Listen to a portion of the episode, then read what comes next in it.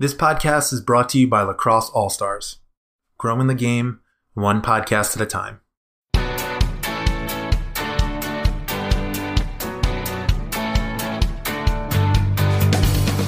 Hey, everybody, welcome to the Game Changer Lacrosse Podcast. I'm your host, Joe Evoli. The Game Changer Lacrosse Podcast is about talking to people who have dedicated their life to the game of lacrosse and learning about who they are how they got to where they are today, and what they do to improve themselves and their teams. Be sure to follow us on Twitter at GC Sports. And if you're a coach, a parent, or you run a travel or club team, check out Game Changer Team Manager in the App Store. It's the essential all in one scheduling and communication app for lacrosse coaches and parents. Unlike other team apps, Game Changer Team Manager is free, easy to use, and doesn't serve ads. You can learn more at gc.com forward slash team manager. Today on the show, we have the head coach of UMBC men's lacrosse, Coach Ryan Moran. Coach Moran is on his second season as the head coach of UMBC. He started off his coaching career at Navy Prep. From there, he moved on to his alma mater as the offensive coordinator at Maryland. His offense averaged 11 goals per game over a six year period. His next move was to Loyola, where in 2016 his offense averaged 12 goals a game. In June of 2016, he took over at UMBC for Coach Zimmerman after 23 years.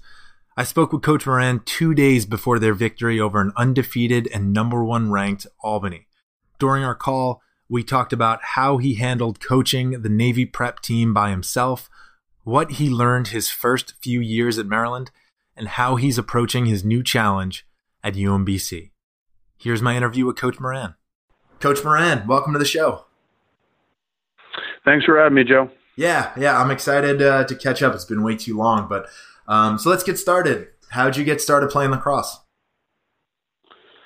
Um, it's pretty easy for me. Obviously, uh, I mean, not obviously, but I had my dad coaches lacrosse at Chaminade High School, and I had two older brothers, and uh, you know, I'd always just end up going to games and uh, I'd get a stick and you know I'd be there and just start playing from a, a pretty young age, uh, just because it was kind of the sport was in my family and and also growing up on Long Island, that's what uh, most kids play during the spring. Right. Um, so yeah, it wasn't wasn't too tough to get started playing. right, right. Do you remember how old you were when you first started?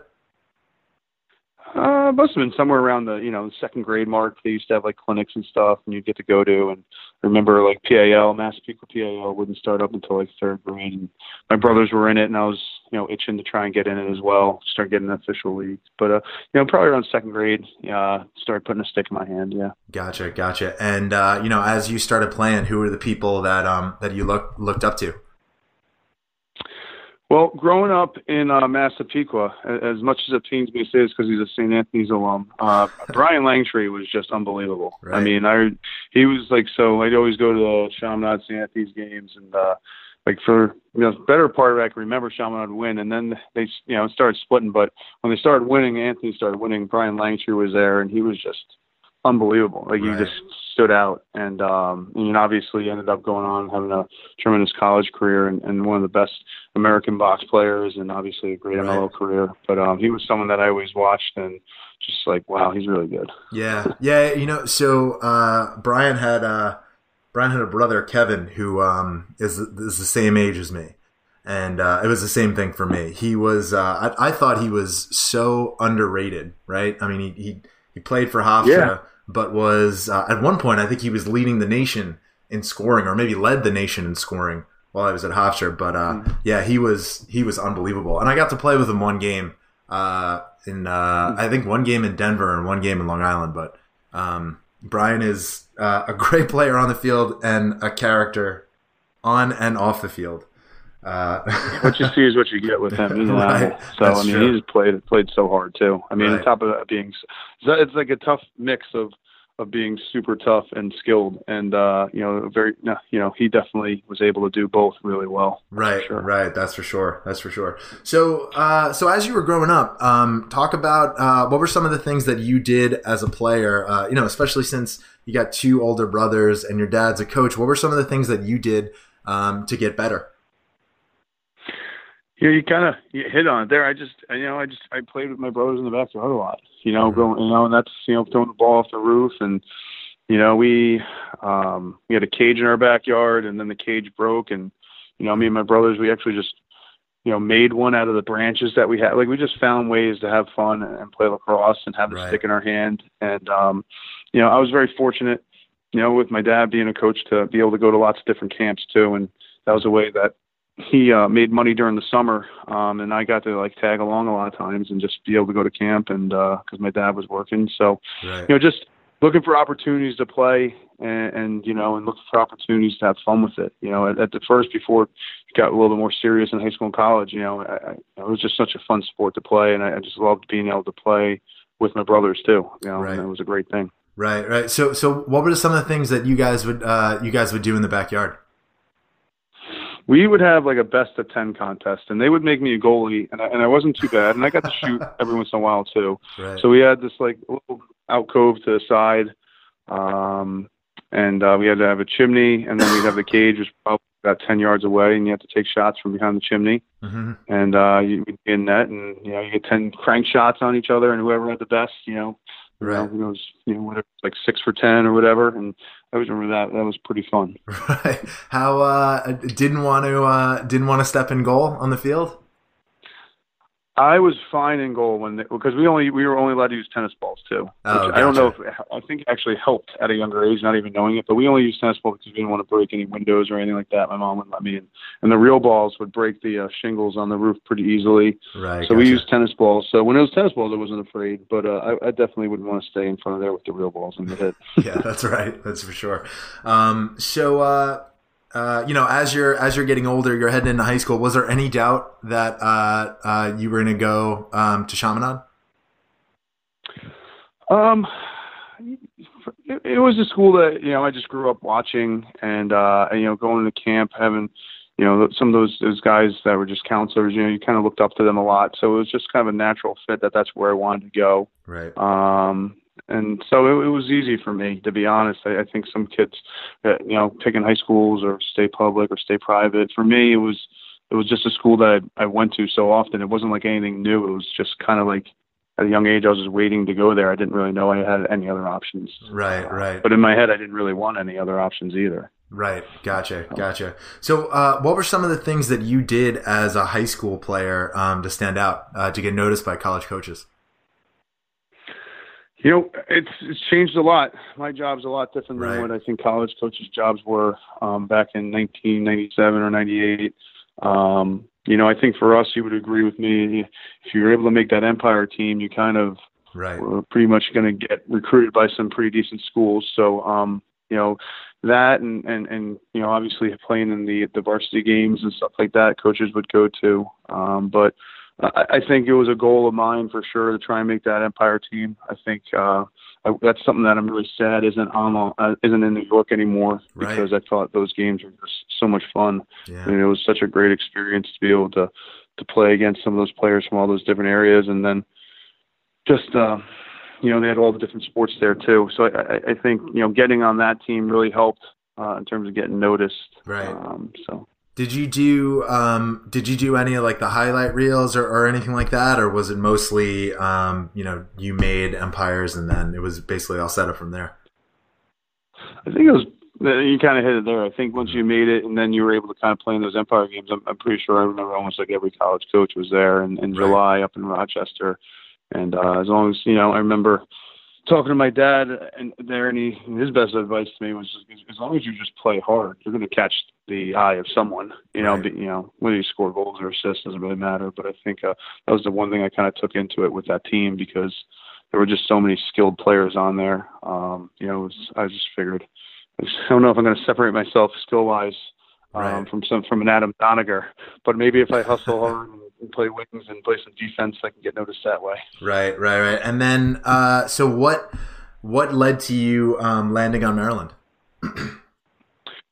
you know, it, it, again, it, just a different recruiting world back then. You know, you had the official visits, and um, believe it or not, I visited a lot of. I, I visited um, three Ivy League schools. I visited UMass because my dad was an alum at UMass, and also because right. Coach Cannella was great. I loved him on the phone. And, yeah. And then I, I also visited Maryland. Mm-hmm.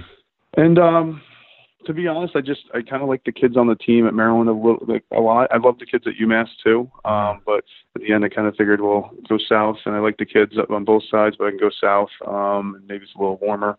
It's it's amazing kind of what the differences are in your head when you're picking schools when you're 17. right. Uh, but you know, and I, but I think at the end of the day, the biggest decision for me or deciding factor for me um, was just where did I feel most comfortable, and there mm-hmm. was a Chaminade kid that was in the freshman class. They had a couple other different Long Island kids, and on the visit, I just kind of felt pretty comfortable there, and um, I was happy they were. They said they'd you know let me be on the team. right. so so when you actually got there um, that first year, uh, and I I love asking this question because I feel like it's helpful for kids who are. Um, you know, either in their first year or uh, going into their first year. Um, did you feel like it was a fit right away at Maryland? Um, I don't know if I'd say right away, you know, because you go in and you go from being pretty good at the high school level to I, I pretty much was thinking to myself a couple of times that fall um, that I'm easily the worst player on the team right now. and you know, you right. kind of just it's a little bit different. Um, so that that you know the the stress you put on yourself from an athletic standpoint mm-hmm. because you're not having success the way you used to be able to have success, I think kind of spilled over to just some timidness, timidness and, and some uncomfortability right. and everything else. Um, and, and, you know, being away from home from the first time. So I wouldn't say, you know, right away it, it felt great. Mm-hmm. I, I still like the kids. You know, I think it took me to have a little bit some success and a little bit of comfortability and find my way academically before I really um, started loving the school. And that was probably more probably like spring of my freshman year, going into fall of my sophomore year. Right, right. So what what did you do if you if you can recall? What what did you do to sort of get over that hump? Right, where um, you know, I, you're you're having, uh, I guess, for lack of a better term, you're having, you know, confidence issues, sort of d- doubting yourself. What do you do to um, overcome that? Well, I, I, I would, uh, you get to, yeah, you know, the people you trust the most and the people you love. I mean, I had a lot of conversations with my dad.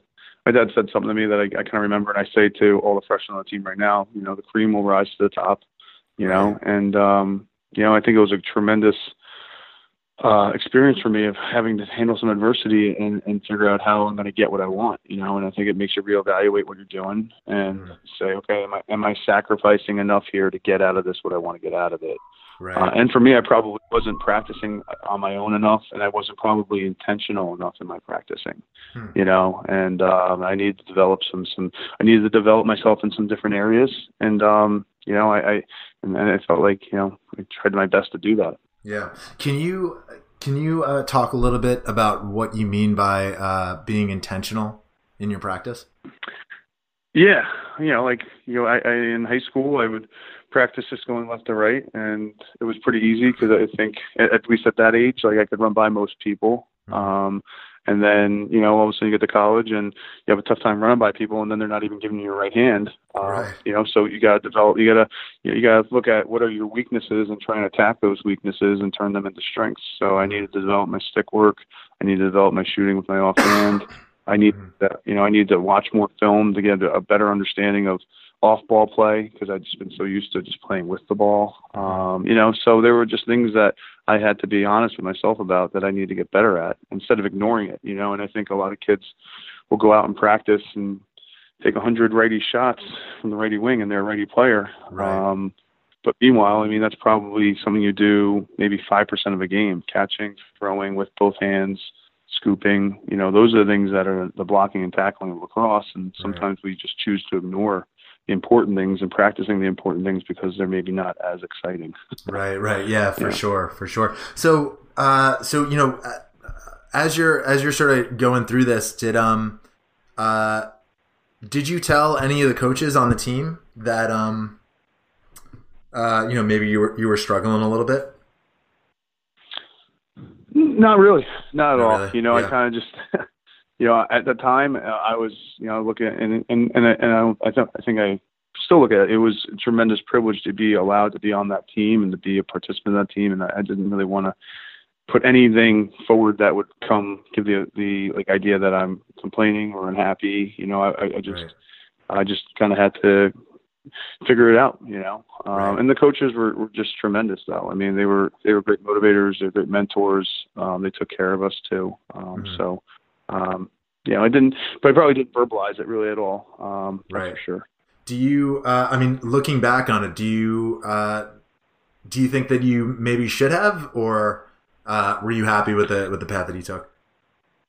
I'm happy with the path. You know, I, I think yeah. a lot of times, you know, um, there are certain situations where you definitely need to be able to ask for help in your life, and I think there's other times where you gotta kind of look for, you know, gotta look inside a little bit more to try and figure it out on your own. And, right. and I think that's a great experience about college, and I think that's a great experience about college athletics. Like, it's it's for very few of us, it's it's not going to be easy. You're, you're definitely not right. going to get what you want, and when you get it, it's very seldomly on your terms, and then that's kind of a good uh, parlay into kind of how life is too. And yeah. I think it's it, you know the situations like that where you can kind of rely on yourself to pull yourself together and get out of any type of adversity is going to help you, you know, moving forward. Right. Yeah, I totally agree. I totally agree. So I do. Um, you know, I, I mostly want to focus, uh, you know, on your uh, on your coaching career. But final question about mm-hmm. um, mm-hmm. your uh, college, your time at college.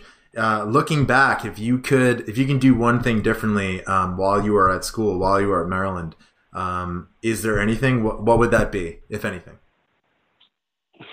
I think I would have. To be honest with you, I talk about this with my team too, and I, you know, I, uh, I use the the term teammates and friends, and and I think I was probably a really good friend to a lot of the kids on my team. Um, mm-hmm. you know, I was nice, you know, humble. I, I think I was pretty well respected by everyone. I treated everyone with respect. Mm-hmm. But in terms of a team being a good teammate and holding my teammates accountable and trying to, you know, really hold the teammates accountable to have a, a culture where we're completely bought in with everyone, I, I probably could have done a better job with right. that. And and again, having the the foresight of being in the profession that I'm in right now and having a chance to see 13 different Division One teams over the last three years in my coaching and kind of see some of those common mistakes. Like it was just stuff I didn't even realize I was doing. I thought I was right at the time, but right. you know, if I could have probably done, if I could do something different, I probably would have maybe tried to call some of my teammates out, try to get on board a little bit more. You know, right. uh, demand them to work a little bit harder, demand them to sacrifice a little bit more. Mm-hmm. Um, and I probably would have tried to do a little bit. I would have uh, tried to sacrifice and demand more myself. Right, right, right. Uh, so, um, can, can you? Uh, I, I mean, I guess I, I don't want you to get too specific, like you know, naming names or anything like that. But can you uh, can you think of uh, can you be a little bit more specific about um, you know maybe one instance, uh, like just to give an example of what you mean? Because I, I, I know exactly what you mean, and, yeah. and and it's something that I think about too and I just want to uh, want to maybe more clearly make that point to people who are listening. Yeah, you know, we'd have like optional morning agilities, you know, on a Tuesday and Thursday. My buddy Willie would go to all of them, and I, I would occasionally go with him, right. you know. And uh, you know, but if I was a good teammate, I would have went to all of them, and I would have made kids on my team that are struggling dodging or struggling running by people go right. too. You know, right. yeah, you know, Tuesday was the day you could sleep in. So was Thursday because we only practice Monday and Wednesday, Friday in the fall. Right. But you know, being like, hey, what, what's we want to we want to we truly say we want to be built to improve and we want to win a national championship here. I, I I bet you kids at other Division One schools are getting up at eight o'clock on their off day to, to do extra work too. Right. You know, and if we're not doing it, they're they're getting an edge on us. Right. Right. And being a little bit more demonstrative and, and kind of saying, you know, not so much calling people out, but demanding people to invest more. Right. Right. Yeah. I I, yeah. I understand and agree totally and it's funny i mean like this is this is such an old man thing to say but it's totally true is like at the time it seems uh, monotonous and it's a pain to actually do it but i mean like i would love to be doing that right now you know what i mean well, yeah. i love to wake it's up at 8 a.m to do a agility yeah oh yeah right it's such right. a privilege right you know and um just again you just uh you don't realize what a, a tremendous you know experience you have being able to play Division One lacrosse. You know, yeah. and, and, like us, where we're at right now, 10, 12 years later, 15 years later, yeah. you get to look back and you have the memories you take with you. But uh, you go, you look back and say, say, yeah, there's definitely some things I wish I would have done little, maybe a little differently. Right, right, for sure. Yeah, that, that's why I, I, I always try to ask that question because I think the answer is so interesting. But um, mm-hmm. so let's. Uh, so what made you uh, decide uh, you wanted to be a coach? Um, you know, uh, I think after my my first season of not playing in college, um, mm-hmm. I just missed it so much. I missed the team. I missed the team camaraderie. I, I, I don't know if I missed playing. I missed playing, but I just really missed being in a, in a team environment too. Mm-hmm. And I thought like, well, you know, I'm not allowed to play anymore. Uh, but you know, coaching will give me an opportunity to be a part of a program, be part of something, uh, work, you know, a, a group of guys working towards a common goal. Um, and I love the sport, you know. Um, but you know, it, it definitely that was what drew me to it. And then, you know, what's kept me in it because a lot of people have tried and left is just, you know, the ability to keep competing, you know, and uh, and I think that's something that you know it's tough to kind of get out of you. You're, right. You know, if you're a competitor, you, you put yourself in positions where you can put yourself on the line, and I think that's what coaching and, and athletics is. I think that's why it's unique. You know, everyone's right. going to see your flaws, um, and you got to be willing to live with that or work hard to to be successful. So. Right, right, right. So, uh, your if I read right, your your first coaching job uh, was at Navy Prep. Is that correct? Yes, it was Newport, Rhode Island. right, right. uh, out there for like 16 months. yeah, it was freezing. so during that um during that first coaching job, what were um what were some of the things that you learned that first year? Oh, a lot. That uh, you know that coaching is probably what you do least.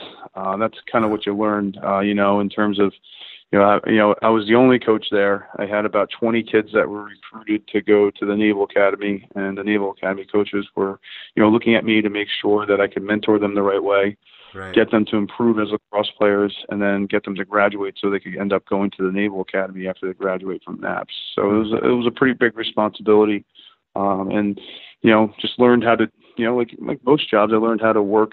Um, in an office and administrate, you know, and, and doing office work, getting stuff done in terms of, uh, you know, planning their travel, making sure their uniforms are cleaned, making sure they're going to treatment, planning their meals for when we did travel, um, all the logistics. It was just great. I mean, it was it was a lot of work, but it was kind of like um, a crash course and, and everything that you need to have for your athlete for to be successful in practice and games and travel.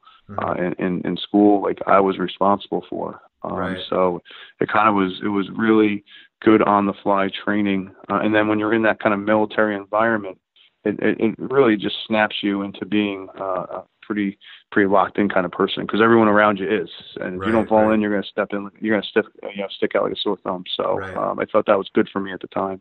Right. So that that first year, um, you know, who who are some of the coaches that you kind of did, that you kind of leaned on? Uh, did you, I mean, did you talk to your dad a lot, um, you know, to try to figure things out? Um, or, you know, was it the assistant coaches on the team, things like that? Well, when my first year at NAPS, um, I was the only coach. I had to coach offense. I had to coach defense. I had to coach everything. right. uh, but I, I, the, the the Naval Academy coaches talked to me a lot. Mm-hmm. Uh, coach Tillman would call me, you know, usually once every week or two weeks to kind of check up on the recruits, and Coach Meade would call me a lot as well, and seeing right. Coach Goers and those guys were you know always just asking me what I needed or if I needed any help. Um, and then they wanted to see how their recruits were doing. You know, the kids that were at Naps, um, they like to get updates on those guys as well. Right. So you know, they and, and as much as they were getting updates on uh, the kids on the team, I'm sure they were trying to get updates on me, make sure I was doing all right as well. Mm-hmm. So. Well, so, so, were there um, were there coaches that you tried to uh, sort of model your coaching style after? Because I mean, I would imagine that that'd be incredibly hard to sort of just be thrown to the wolves, coaching, being the only I, coach on, on, a prep team. I, I, I just did everything we did at Maryland because uh, it's all I knew. And at right, the time, right. there wasn't really a lot of there wasn't really a lot of film. They're still using VHSs, and uh, you know, so it wasn't like I could, um, you know, uh, watch film and study up a lot. Although I tried to as best I could uh, with the limited resources I have. Gotcha. But gotcha. um, yeah, you know, it, it was tough. Right. so, and, but I mean, we did every, yeah, no, but we did. I did a lot of things, the drills that we did at Maryland, um, and mm-hmm. I'd call Coach Cottle, who was my college coach as well. Right. Uh, asked him for help with man up. I, I'd call Coach Meade because I'd never even played man down, so I mean, I didn't really know much about a five man or four man, or, you know, any of that stuff. Right, so right, yeah, I definitely had to lean on some of those guys to help me uh, through it. Gotcha, gotcha. And where was the um where was the next move after that? Did were you uh, after that? Were you assistant on Navy, or did you go to Maryland directly after that? I went to the Naval Academy um, okay. for uh, three years, uh, right. three seasons. And, uh, that was that was great. really enjoyed gotcha. it. Gotcha. And and can you talk about you know maybe some of the lessons you learned um, those three years? There's a lot of them. Um, again, I think uh, it just comes with the territory of working at an academy. They're, you know, they're they're going to put you to work. And you know, when I was there, you know, obviously as a full time coach, but myself and Coach Tillman and Coach Meade, we also taught um, combatives courses for eight hours a week. We had eight classes a week, and Coach Meade would do boxing.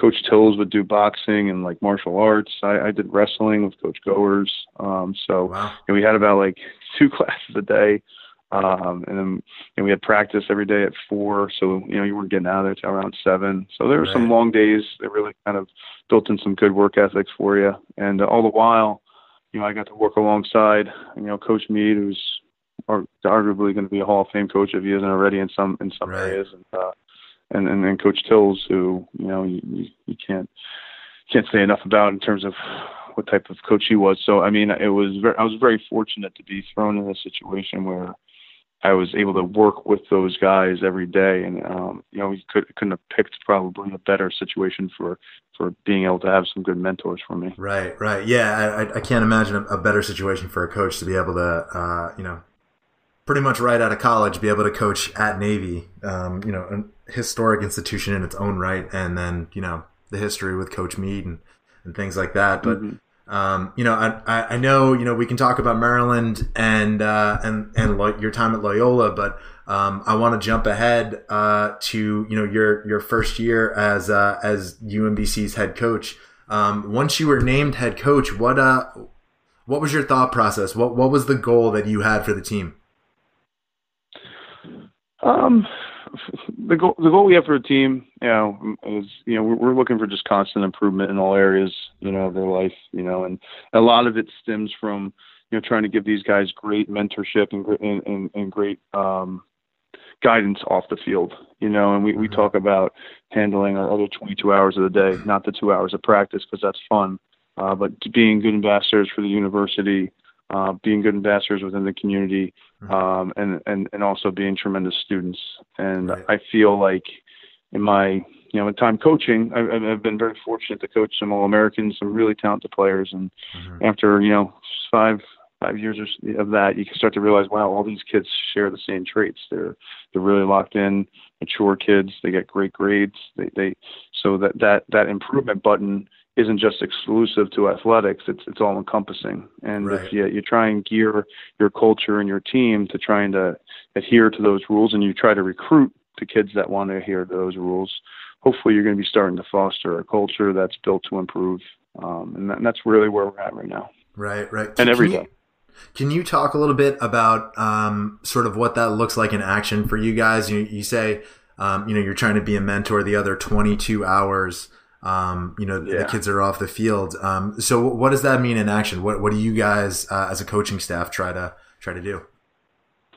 Well, we try to be very, we try to be intentional. You know, we try and be very clear with um, what some of our non-negotiables are, and we'll start with academics. You know, we have a 100% class attendance policy. Um, we we hold them to that pretty strict, uh, you know, very strictly. Um, uh, class checking, uh, reports from teachers, stuff of that. Um, you know, we're very, we, you know, we meet with our support staff and, you know, especially within our academic support too, uh, mm-hmm. biweekly. Uh, we're making sure the kids are, are, are getting their study hall hours, are showing up early for their tutors, are taking their hats off when they come inside, mm-hmm. uh, or, or being respectful to all the people that they come encounter with. Right. Um, and it ain't easy. I mean, uh, you know, you got three coaches for 45 guys. It's, right. it's, it's a little bit of a tough ratio there, but, uh, we, we, we, we certainly, um, try to do our best with it. And then, um, also try and you know create leadership groups within our team to mentor our guys when we're not there as well because we're not with them mm. all the time too. Yeah. Right. So, but we try to be intentional with that. Yeah. So, uh, a couple questions. So, um, what what do you?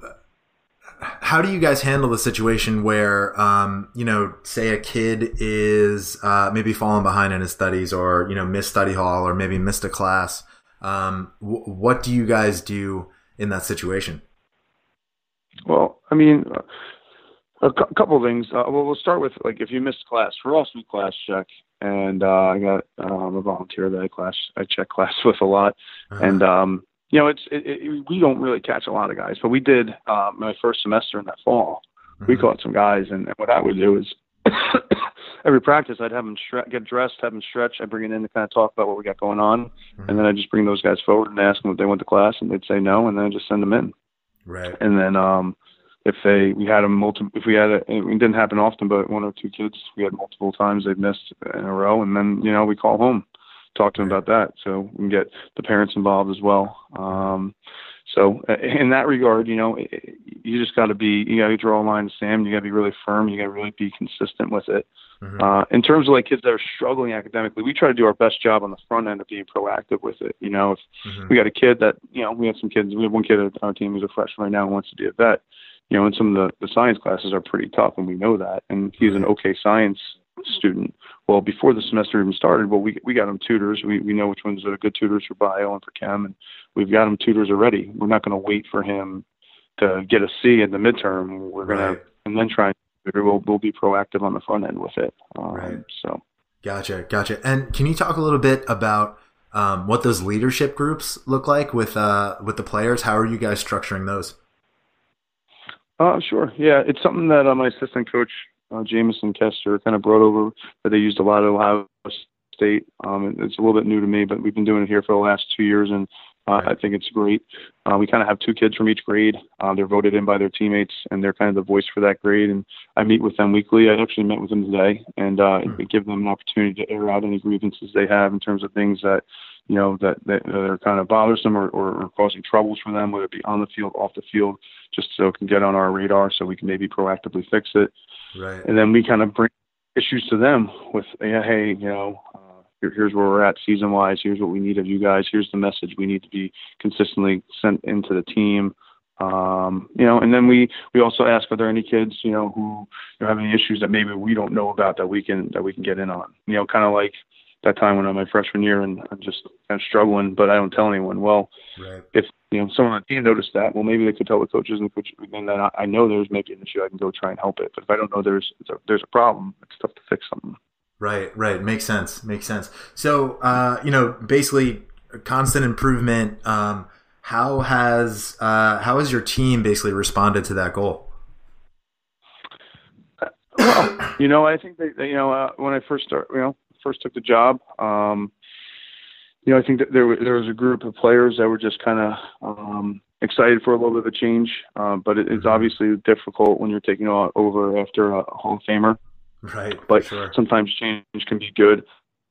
And I think what they like most, or what they probably respect most about our approach to what we're doing, is you know we're very consistent and we're very organized with what we do with them, and uh, we don't really go rogue or go off the plan. And um, you know I think when kids know what the parameters are, what the standards are, and they're demanded to hit those, and they have coaches that believe in them and push them to hit them, you know it's a lot easier for the kids to buy in. Uh, and that, and I'd like to think that's the type of environment we're we're creating, and it's the type of environment my coaches, my assistant coaches, along with myself, enforce.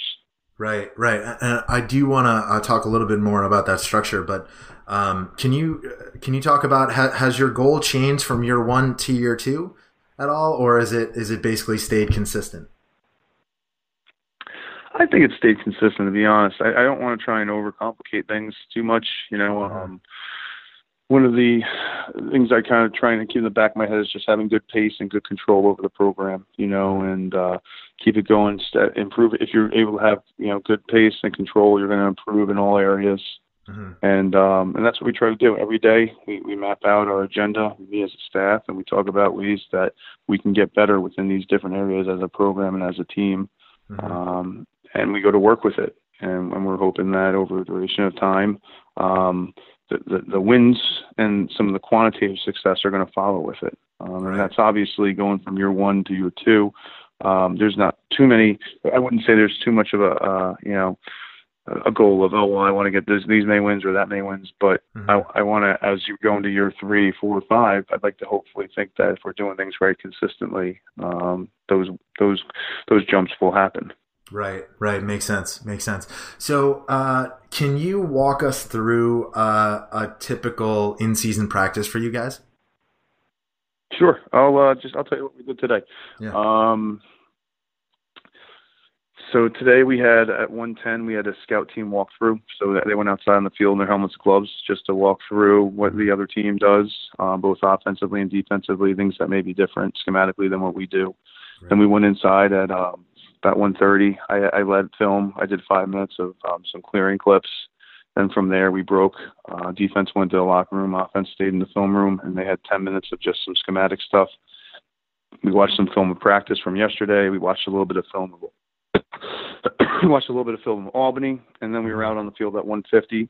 And for right now, at, at, in April at this time of year, we're, we're looking to go no more than 70 minutes every day.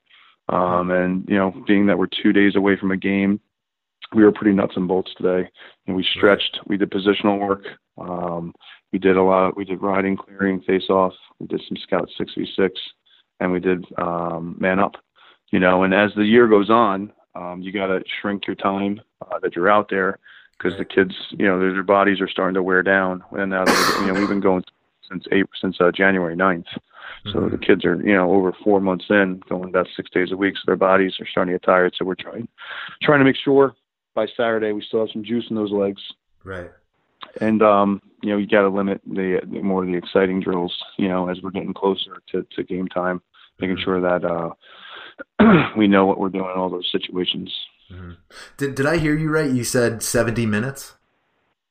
Yeah, an hour right. and ten minutes. So that is, uh, I, I don't think I've ever been through a practice that that, that short in my entire time I was in college.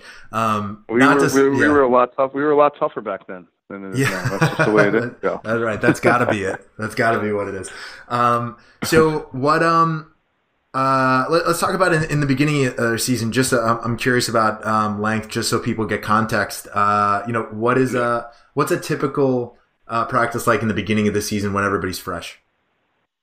Yeah, we, we're probably looking to go around two hours. Mm-hmm. You know, and um, we're trying to kind of enforce some of our uh, full field identities. You know, for and and you you got to evaluate kind of your your your personnel and and if what type of team you want to be. Mm-hmm for us, a lot of our early season opponents were pretty athletic within their short stick defense and midfields, and so we wanted to make sure uh, part of our culture was um, making sure we, we were tr- transition defense ready. You know, you're going against Richmond, right. you're going against Navy. Some of those guys are pretty athletic; they like to push. So you know, you, you gear you know a little bit each day towards kind of who maybe your first three opponents with some some commonality between your first three opponents. Mm-hmm. So that way you're, you're you're prepping for them even before it's that game week. And then you also try and play scrimmages that will kind of maybe simulate and, and have some similar, uh, you know, playing styles as some of the teams that are in your conference to kind of give a little bit of a gauge of, okay, we tried it versus this team and it looked like it was pretty good. So mm-hmm. if we do it versus another team, hopefully it'll, it'll work. Like we, we play Rutgers and Rutgers likes to run. Uh, they like to play fast. They like to get some transition. Same thing with Albany. Albany is in our league. So you, you try and utilize that, those preseason practices and scrimmages to kind of forge some identities to help you to be successful in some of your early season play. Right, right, gotcha, gotcha. So, um, you know, during a, uh, I mean, you, you, sort of went over this a little bit uh, with your with your schedule today, but uh, during a typical practice, how much is individual work done versus uh, versus team? we, we try to we try to strike a healthy balance. You know, mm-hmm. uh, my assistant coaches will definitely fight for. We call it uh, positional time. We also call it, um, you know, we'll have like a, a, a positional segment too. You know, where each coach will have a position and, and work with it on one specific area for five minutes. Um, but we we also are fighting for you know spend about close to 20 minutes in positional stick work every day and. you know that's more of what I like to say, uh, like the tip of the spear work you know some of your your obviously your your stick work fundamentals and your technique dodging and your shooting um, and then defensively your footwork your approaches your on ball defense uh, your sliding angles your sliding approaches right. um, so those are things that like you have to do every day i feel like you know it's mm-hmm. like um, you, they're going to be what you emphasize and you got to emphasize those things every day right. uh, or else the kids get get get sloppy with it. Right, right. The film supports that. right. and and um and so how are you guys as coaches um deciding what drills get done on a on a specific day? Right? Is it is it based off of the previous game or is it more based off of the upcoming game? Like we'll um it's a little bit of both. Um, more so for the upcoming game, but you know how I try to to break it down is like we'll have a meeting agenda, and uh, we'll go into. I'll pull one out because sometimes I'm. Yeah, we'll go into everything. um, that that team is good at. We're like, all right, well, offensively, in between lines, and defensively, you know, UMass Lowell, like, what are they like on offense? What are they good at? What are they? What's unique about them in between the lines, whether it be riding or clearing a face-off? Mm-hmm. Defensively, what what's special to them? And then from there, we'll we'll have a list of things, and then we try and fill those within our practice plan. We try to fill, okay, well, they're good at running an offense, and we need a, a good transition defense still to be make sure we're doing once or twice at least this week to harp on that. Right. And if their goal is excellent, but there's a couple of shots that he really struggles with, we need to make sure we're getting shooting drills getting those reps, and those guys need to see the see the goalie there. You know, so right. we kind of every day kind of map out a, a theme in terms of what we want to cover, being a full field day or half field day, and then uh, kind of formulate some drills. Some drills we have in our bank, you know, we have a lot of drills, and then other drills we need to, you know, tweak or make up something new mm-hmm. to try and keep it fresh and, and also get out of that practice and that drill what we need in terms of prep for the team we're going to be playing. Right, right. And, and so for for each practice, do you uh, do you make a, a practice plan that's um, that's down to the minute? Uh, I mean, you mentioned uh, 110. Everybody was out on the field. Um, yeah. Yeah. So is, that? Yeah. Go ahead. Sorry. Yeah, everything is is timed. We have a we have a um, scoreboard with a, a countdown clock for each drill that we're in. so I mean, yeah, we're we're on the clock the whole time, and and I think I like it as a coach. Um, and because I just think it, it puts more accountability on you too. Like you got, you know, the kids got to show up ready to play, but you got to be ready to teach, and right. you got to be organized, and you got to be specific, and you got to be ready for each next segment that comes up. Mm-hmm. Um, you got to be on the ball and having that clock and having that, you know, making sure, you know, just gives you a little bit of an edge, keeps you on mm-hmm. your toes, gives you some right. urgency to really coach hard and make sure they're getting the message that you're trying to get through to them. Right, right. And, and in these um, in these uh, 70 minute practices is is every drill back to back yeah yeah we yeah. go on to the next thing and at this at this stage in the season you know you can the, the, the horn will blow i'll double blow the whistle i'll say what we're in next and the kids will kind of snap into it and into their colors or into their positions or spots in the field where they where we're going right. to go Okay, and, and, and just curious, are are you sharing that practice plan with the team? Do they get to see it before they head out on the field? Um, we don't. Um, I wouldn't actually be opposed to that if they asked to see it. We just right. don't really. We, for some reason or another, we, we don't post it. Gotcha. Gotcha. um, so can you talk about how you guys, uh, you know, with your players, how do you guys prepare for upcoming opponents? um, with our players, well, yeah. we try to um, give them we, we, we definitely give them game plans. You know, um, um, we'll be doing film every week. Um, we have scouting reports for them every Tuesday. We have game plan sheets every Wednesday. Uh, we have small group meetings throughout the day before we do our, our team film. Mm-hmm. Um, you know, I, I think there's just so much technology around right now with, with the film, and it's so easy to get film and access it and cut it down and, and upload it for kids to see all the time. That you know, there's no shortage of opportunity to be be preparing, whether it be on the field or off the field, watching the film stuff. Uh, right. So right. we're, we're, we certainly try to leave no stone unturned in that regard.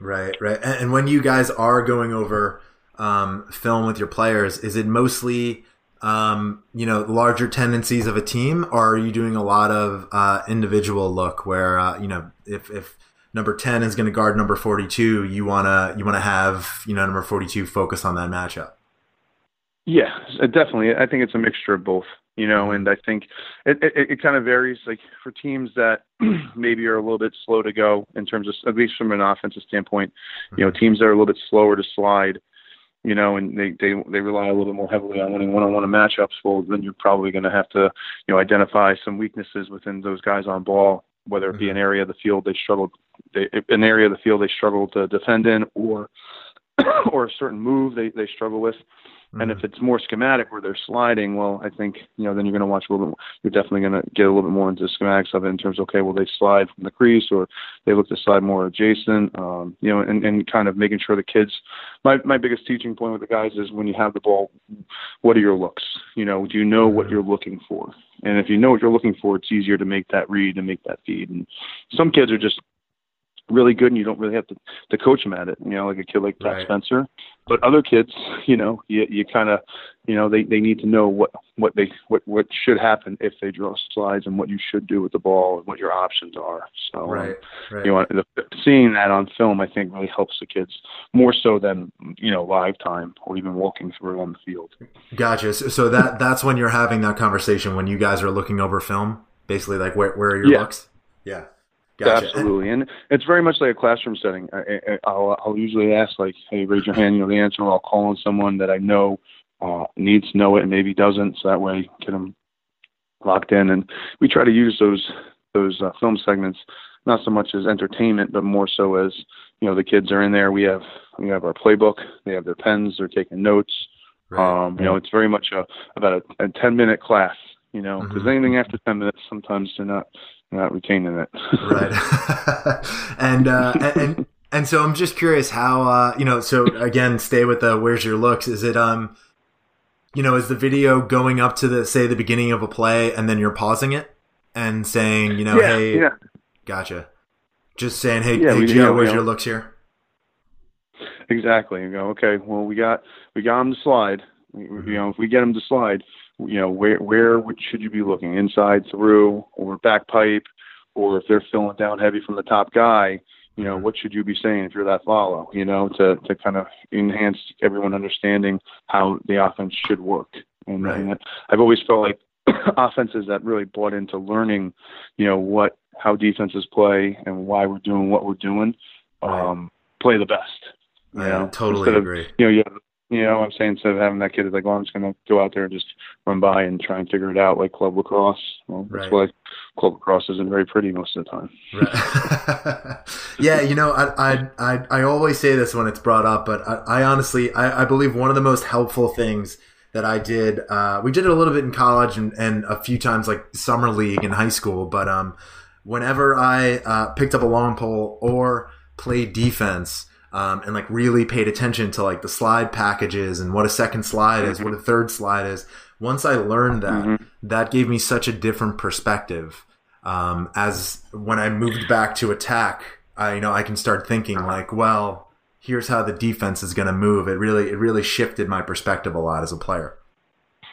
Yeah, absolutely, absolutely, right, right. definitely.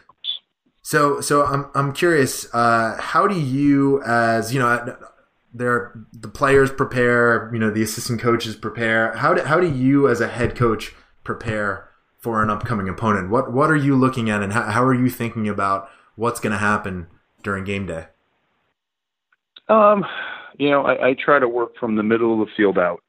So I, I try to look at okay, um, you know, I in this day and age, it's you know, uh, I, I start right with the face-offs. You know, it's it's very pivotal. It's going to give us opportunities to score, and it's the best defense we have. So, mm-hmm. um, how do we, you know, try and win that battle in the middle of the field? And then I'll usually transition into okay, when we if, when we do get stops, how are we going to make sure we clear to give our offense opportunities?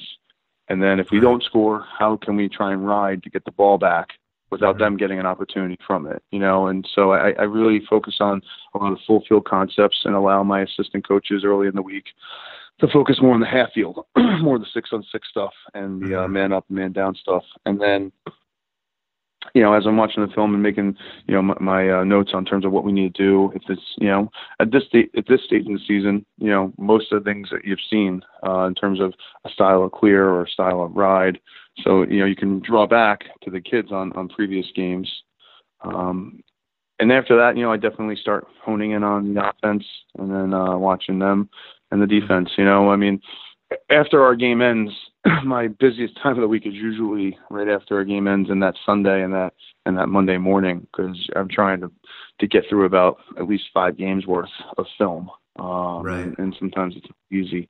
But you know, it's it's like anything. You feel so much better after you you understand who your opponent is. You kind of mm-hmm. you know, if someone asks you a question about them, you know them. It's like it's like studying for a test, you know. Mm-hmm. And uh, and you know, I, I'd say that with the guys and the staff too. It's like you know when you go you have a test, a midterm, and you're prepared and you've done the work and you know the material inside and out. You, you're, you're confident, and that's right. the way you want to be. Come the earlier in the week you can feel that way, the better you're going to be, and I think the better you're going to coach.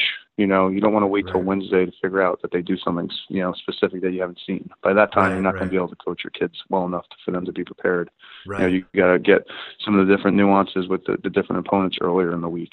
Right. Um, so, and and, and yeah. what uh, so when you are um, when you are uh, you know on Sunday and Monday morning when you are reviewing that film, is that all mm-hmm. uh, is that all upcoming opponent, or are you also reviewing the game film from the from your previous game to review yourself and the team? Uh, definitely the previous game too. You know, but you yeah. lived that. You kind of know. You, you, know, you're obviously going to rewatch it. Um, and I do rewatch it. Um, and we spend a lot of time on Monday on the game that we played, and then that way, you know, when you're done with that, you know, watching all the other film too. So when, when Tuesday comes, you can start really kind of delving into your opponent. Right, right, gotcha, gotcha. Um, so, uh, you know, I, I, I don't want to keep you too much longer, but I do want to ask a couple questions um, about recruiting. Um, you mentioned in the beginning of the podcast uh, that uh, you know things have changed. Uh, you know, and everybody knows that they have. Um, how do you recommend uh, young players uh, get noticed? How do they stand out? Um, you know, sort of uh, in, uh, in, an incredibly competitive uh, recruiting landscape.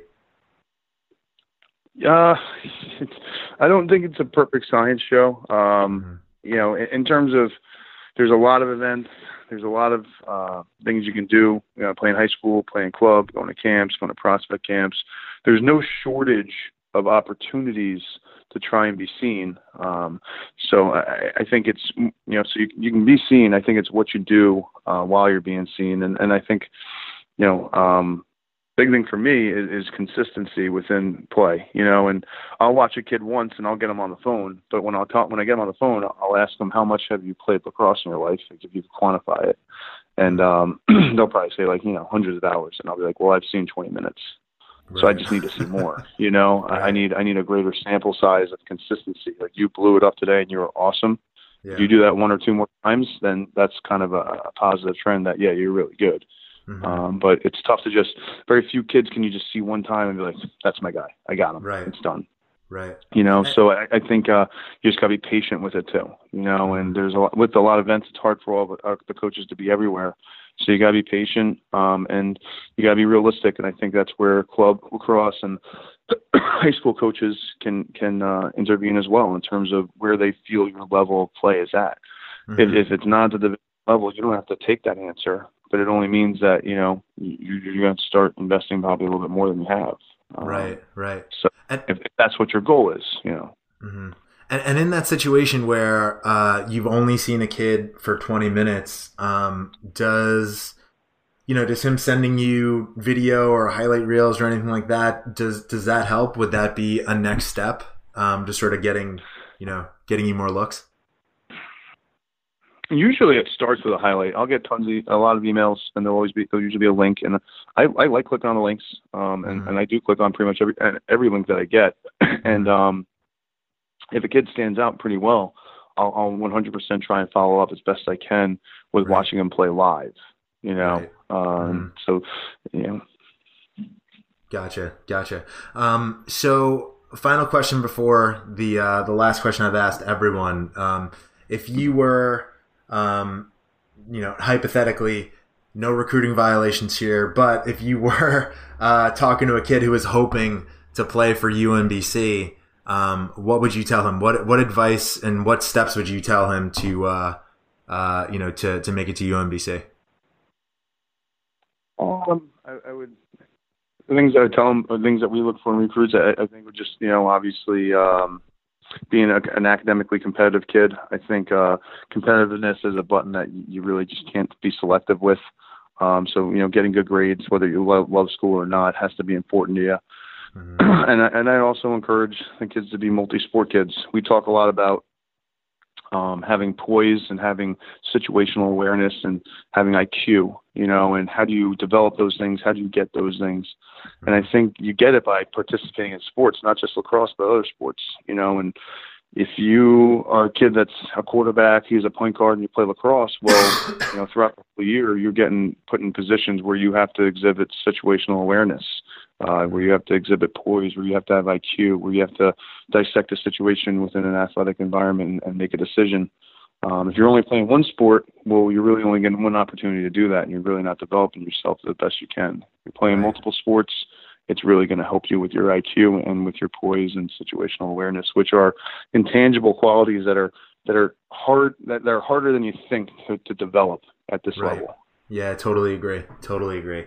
Um, well, listen, uh, you know, I, I want to let you go. I don't want to keep uh, keep you too much longer, but there's one question I've asked everybody who's come on the show. Um, what are three things that uh, everybody should be doing every day to get better at whatever it is they do? It doesn't have to be just lacrosse. Uh, I think just be consistent um, you know, in, in terms of your approach, uh, and, and be intentional. You know, be realistic in terms of what do I need to do, what am I, what am I, what am I deficient in, what what can I get better in, and then um, also listen. Be a good listener. You know, I think mm-hmm. that's a, a quality that's really difficult uh, to develop uh, unless you're, you're you're trying to it. You know, everyone is so quick to cut people off when they talk or get their point of view across, and uh, I think it takes a lot of skill um, to listen and, and take direction and take feedback and criticism sometimes. Right, right. Yeah, I definitely agree. I definitely agree. Um, well, listen, Coach Moran, this was this was great. I'm really happy you took the time. Thanks for, for having you on. And uh, you know, I'm sure that we can do a whole nother podcast about your playing career, but um, wanted to focus on the coaching no, this time. So, so you know, maybe we'll get you back on and we can talk about. Uh, we can talk about maybe the uh, the St. Anthony's uh, Chaminade game. What was it? My freshman year and your your senior year. What was that? It was like four overtimes, four or five overtimes. Oh uh, yeah, that was miserable. That was my junior year. That was a tough oh, day. that was your that junior was a tough year. Day to be a, tough day to be a flyer. right, right, right. Well, we had a lot of good games against each other, but um, but listen, I, I really appreciate you uh, taking the time to come on. This was great. I'm, I'm sure we'll talk again. All right, Joe. Thanks for having me on. I appreciate it, bud. Thanks for listening to today's episode of the Game Changer Lacrosse Podcast. I'm your host, Joe Uvoli. You can follow me on Twitter at Joe Uvoli. You can find more episodes of the Game Changer Lacrosse Podcast on this season at thisseason.gc.com. If you like the podcast, please take a second to give it a positive review on iTunes. This helps more people find the podcast. Be sure to follow us on Twitter at GC Sports. And if you're a coach, a parent, or you run a travel or club team, check out Game Changer Team Manager in the App Store. It's an essential, all in one scheduling and communication app for lacrosse coaches and parents. Game Changer Team Manager is free, it's easy to use, and it doesn't serve ads. Learn more at gc.com forward slash team manager. Until next time, keep working and keep getting better.